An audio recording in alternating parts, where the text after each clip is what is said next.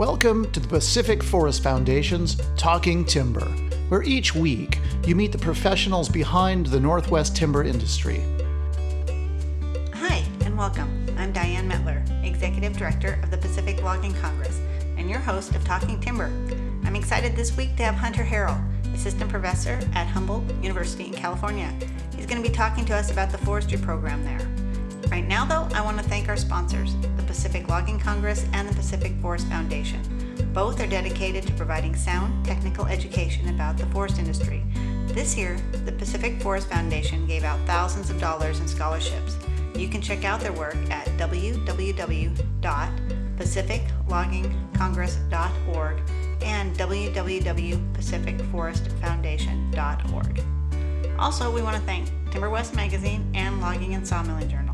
You can subscribe now for free just by going to their website, www.forestnet.com. Okay, now let's hear from Hunter and how he got involved in the industry. So uh, I first got involved, I guess, in the industry um, through going to, to school. You know, uh, unlike uh, other people, I didn't have any family or, or anything like that that were loggers or, or involved in the industry um, before I got into it. Um, like a lot of people who got into forestry, you know, I, I grew up with a love of the outdoors and, and, and playing outside and, and things like that. Um, growing up, uh, I grew up in uh, Monterey Bay and both Monterey and, and Santa Cruz area uh, in the central California coast. And, you know, my family had a, a few acres that was in the hills uh, surrounded by Monterey pine. And so I spent a lot of t- my time out outdoors, you know, building tree houses, mapping trails around the forest, and and spending all my all my uh, free time out there.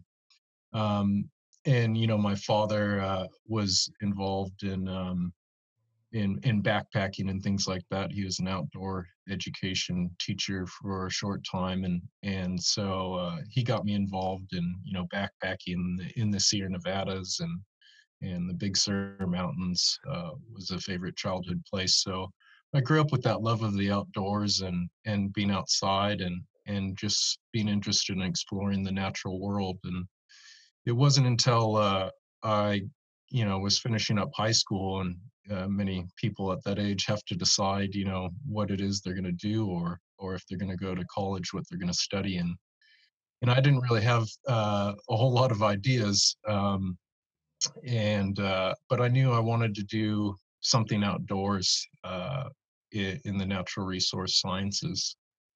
Um, and uh, you know, I had some experiences along the way that helped guide me there. My my first job I remember um, was when I was 13 at, at my stepmother's uh, bank.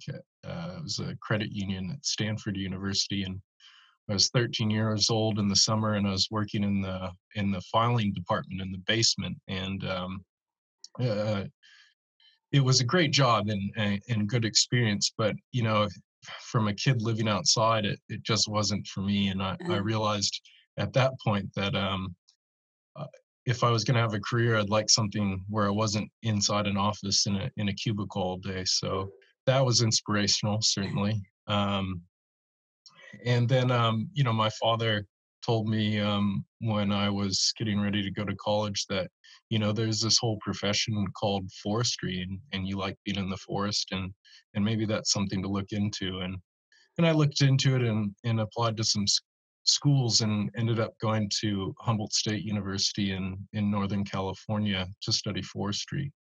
Um, and what took me up there was you know growing up and, and going and exploring the the redwoods in California was uh, was really important to me, and and uh, and I thought those forests were just fascinating. And this university, for those who don't know, is you know located on the on the northern coast uh, in the temperate rainforest, um, and it's really in the heart of the redwoods, and and the region has uh, a strong history in in redwood forests and and management.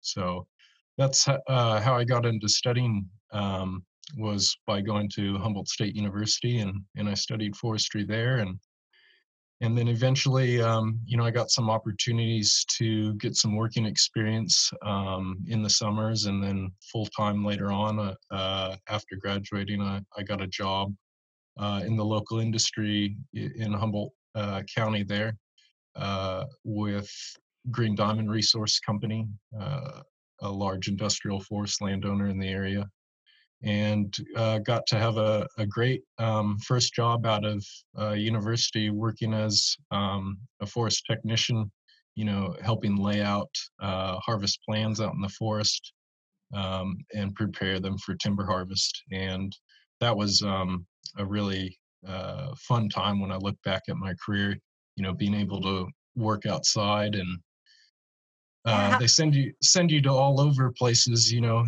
out to the middle of nowhere and kind of to explore sometimes places uh, people haven't been in, you know, 30, 40 years or something. So you're kind of out there mapping and doing reconnaissance and and things like that. And it was a lot of fun. How long were you doing that for them? Um, I did that for several years, so about three years uh, part time, you know, in the summers and winters while I was going to school, and then um, I guess they liked me enough to to offer me a full time job when when I graduate, which, um, funny enough, happens uh, commonly with students. If yeah. uh, if you get into a good job and and you're doing a good job there, and and your employer's happy with you, oftentimes that can lead to a, a potential full time job offer.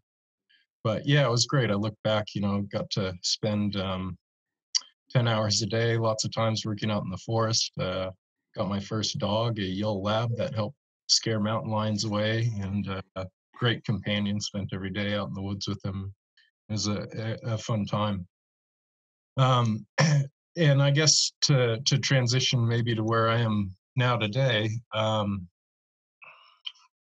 after uh, after working in the industry uh, for a short period I, I decided to go back to school to pursue graduate studies. Um, so I was encouraged uh, by my family to uh, continue and and further my studies, and it was kind of a, a long term goal that I wanted to do um, graduate studies. So I ended up doing a master's uh, back at Humboldt State University, um, and it was fun because I got to do uh, research on my former employer's property, Green Diamond, uh, locally cool. there.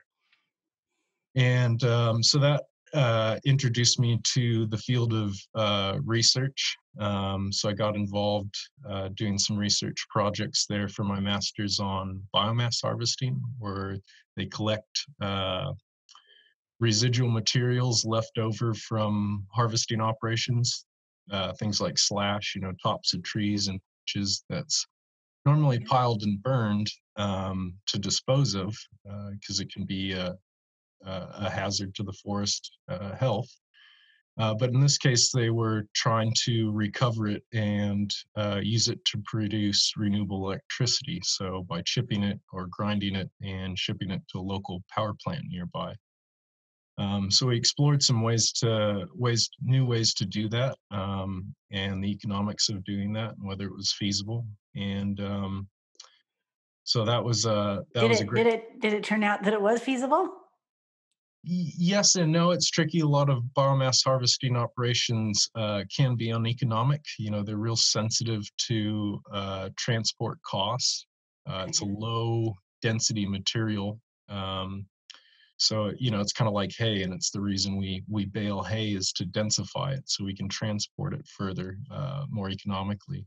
So in the long run um, you know they were producing renewable energy and uh, in a lot of cases, even if they were breaking even on the operation as a whole, they were still saving uh, money in other areas. Um, you know, you know, they could have saved money in in burning costs because they didn't have to go out there and and uh, burn the piles and and fight fires sometimes when they control and, and emit all that uh, smoke and carbon in the atmosphere. So I think all in all, it was a win-win, and and they learned a lot of things out of it and and it was a kickstarter for further research uh, in, in, the region in that area okay uh, when i got done with that uh, unfortunately it was in the middle of the um, global economic crisis and um, so there wasn't a whole lot of jobs available uh, for a young person who had just come out uh, with a master's degree. And so, unfortunately, um, uh, I couldn't really find any jobs that were of interest to me, and and um, so I decided to further my studies and and stick in school a little bit longer. And that's when I took a big um, opportunity and I guess risk at the time to go pursue a, a PhD in in forest engineering um, at the University of Canterbury in in Christchurch in New Zealand. Um, so that that was a, a big jump um, for me and and and for my family uh, moving overseas uh, to a new to a new place that you're not familiar with. It's it's quite challenging. Uh, but New Zealand's someplace I always wanted to go. Uh, I, you know, I enjoyed traveling uh, as a child and always wondered what it was would be like to to work and live in another country. So, um, and on top of that, uh, you know, they have a, uh, some beautiful scenery and, and outdoor um, opportunities over there in terms of backpacking and and uh, with their beautiful native uh, forests and, and mountains. So, and, and, on at the same time, I was a, a, huge rugby fan as I played rugby in, in university, and and they're kind of a rugby crazy nation with that being their national sport and and being very successful. So it's an opportunity to go and uh, be a part of that and a part of the Rugby World Cup that was going to take place. So that was a big deciding factor. Rugby got you over there. Was, yeah, was uh, not only an opportunity to go uh, live and, and as I said, study in a new place, but also uh, maybe a free ticket to the Rugby World Cup. Hi, we're going to take a quick break to thank our sponsors. Pacific Forest Foundation and the Pacific Logging Congress, as well as Timber West Magazine and Logging and Sawmilling Journal. Due to the coronavirus, the 2020 PLC Congress has been moved to 2021. That doesn't mean, though, that they aren't active this year. They are promoting sound technical forest education. To find out more, just visit www.pacificloggingcongress.org. Okay, back to Hunter so yeah, I, I went to New Zealand and and I worked there for uh, four years on on my PhD, which was uh, about cable logging operations in New Zealand, and um, and then afterwards, uh, when I finished that, I, I stayed on and, and worked at the university there at the University of Canterbury uh, as a research uh, associate and, and later as a lecturer mostly doing research uh, for the New Zealand forest industry through the Forest Growers Research Program, uh, but also teaching um, forest engineering classes there at the university. So, what does forest engineering include for someone who's not familiar with it? Yeah, um, well, forest engineering is is kind of a, a hybrid of forestry science um, and, and forest uh, and engineering with um, management. Uh, so it's mainly concerned with uh, harvesting operations. Uh, anytime we have uh, a group or a, a, team of people or, or machines working on the forest, we have a forest operation. So that can yeah. be anything from harvesting timber to building roads. Uh, you could even say firefighting, uh, planting, pruning, other other activities like that. Um, primarily, we're focused with uh, the timber harvesting operations and the infrastructure that supports those operations, like roads or or okay. um, quarrying to get the rock to build those roads. Okay. Um, you know, or designing bridges or, or stream crossings and things like that and uh, managing all those operations. So, you know, forest operations or engineering graduates uh, often are the people who manage uh, harvesting crews for uh, forest owners. Okay. So, yeah, I started um, teaching and, and researching in that, and and and I ended up spending uh, what was supposed to be two years in New Zealand. I ended up spending nine, and then. Um, last year I, I decided to take another great opportunity to come back home and and teach here at Humboldt State University where I am now. Um, so yeah, I've been here just over a year. um, it's great to be back and and teaching at Humboldt State. Full full circle now. Yeah, it's it's kind of funny like that. There's a lot of uh, strange coincidences in my life. I don't know whether they're coincidences or not. You know, um, Monterey Pine, where I grew up, and then going to uh, New Zealand, where they have a whole plantation industry based on Monterey Pine. That was pretty wild. And I think my childhood home, uh, growing up in Monterey as a kid, was built out of uh, redwood that was actually harvested from uh, Green Diamond Forest land, where I ended up having my first job. So, yeah, so there's some funny coincidences, yeah, yeah, coincidences along the way. So, you're what what are what are you teaching now at Humboldt? Uh, so I teach, I'm the assistant professor of forest operations, and I teach uh, all the forest operations courses there. So uh, we have three courses on um, harvesting and forest operations, and one course on forest road building. Oh, okay. So yeah. for you, you've you've seen now or had experience in both universities. Where are kind of the big differences?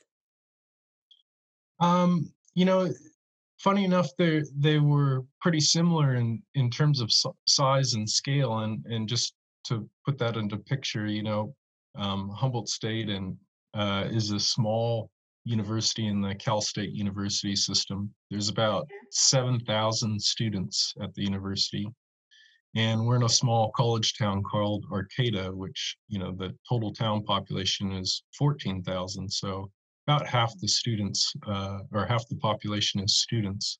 Okay. And we're in a real rural um, area, you know, that's uh, very dependent on natural resources. The community here, mm-hmm. uh, you know, always uh, has a strong history of uh, forestry and fishing and, and agriculture to a certain extent. We've also got a diverse um, Native American culture here and, and high density of uh, Native American tribes, you know, we're in the ancestral land of the Wiyot, and there are other uh, major tribes around, including the Yurok and the Hoopa and the Karuk, which live up the Klamath River. Okay. Um, so yeah, the in terms of the difference in the forestry departments at each university, um, they're about the same size as I said in in terms of total students. We have um, just over 300 uh, forestry students within uh, the department here at, at Humboldt. So we're under the College of Natural Resources, and we're in the Department of Forestry and Wildland Resources. And so 300 students uh, within Forestry and Wildland Resources, and that covers um, a range of degrees. So we have uh, bachelor's of degree uh, options in rangeland resource sciences, uh, soil science, um, and in forestry, we have uh, you can graduate with a specialization, uh, so in a certain concentration. So you can specialize in in a certain area, like forest restoration or forest hydrology. Okay. Uh, we have a very uh, nationally renowned wildland fire management program, as well as uh, forest operations, which is what I teach. And we also have um, master's degrees uh, in natural resources where uh, students can specialize in, in forestry, such as I. So, were there some skills or some things that you learned over there that you've applied to your class, and the teachings over there? Um, well, you know, uh, like I said, going going to New Zealand was um, uh, a, a real great opportunity. Mm-hmm. It was um, and they in terms of forest operations and engineering it was uh, probably just the right place to be at the right time in terms of what they were doing there. Um, and so in the last decade or so in new zealand they've made a lot of uh, leaps and gains in, in the forest industry over there in terms of uh, integrating new technology.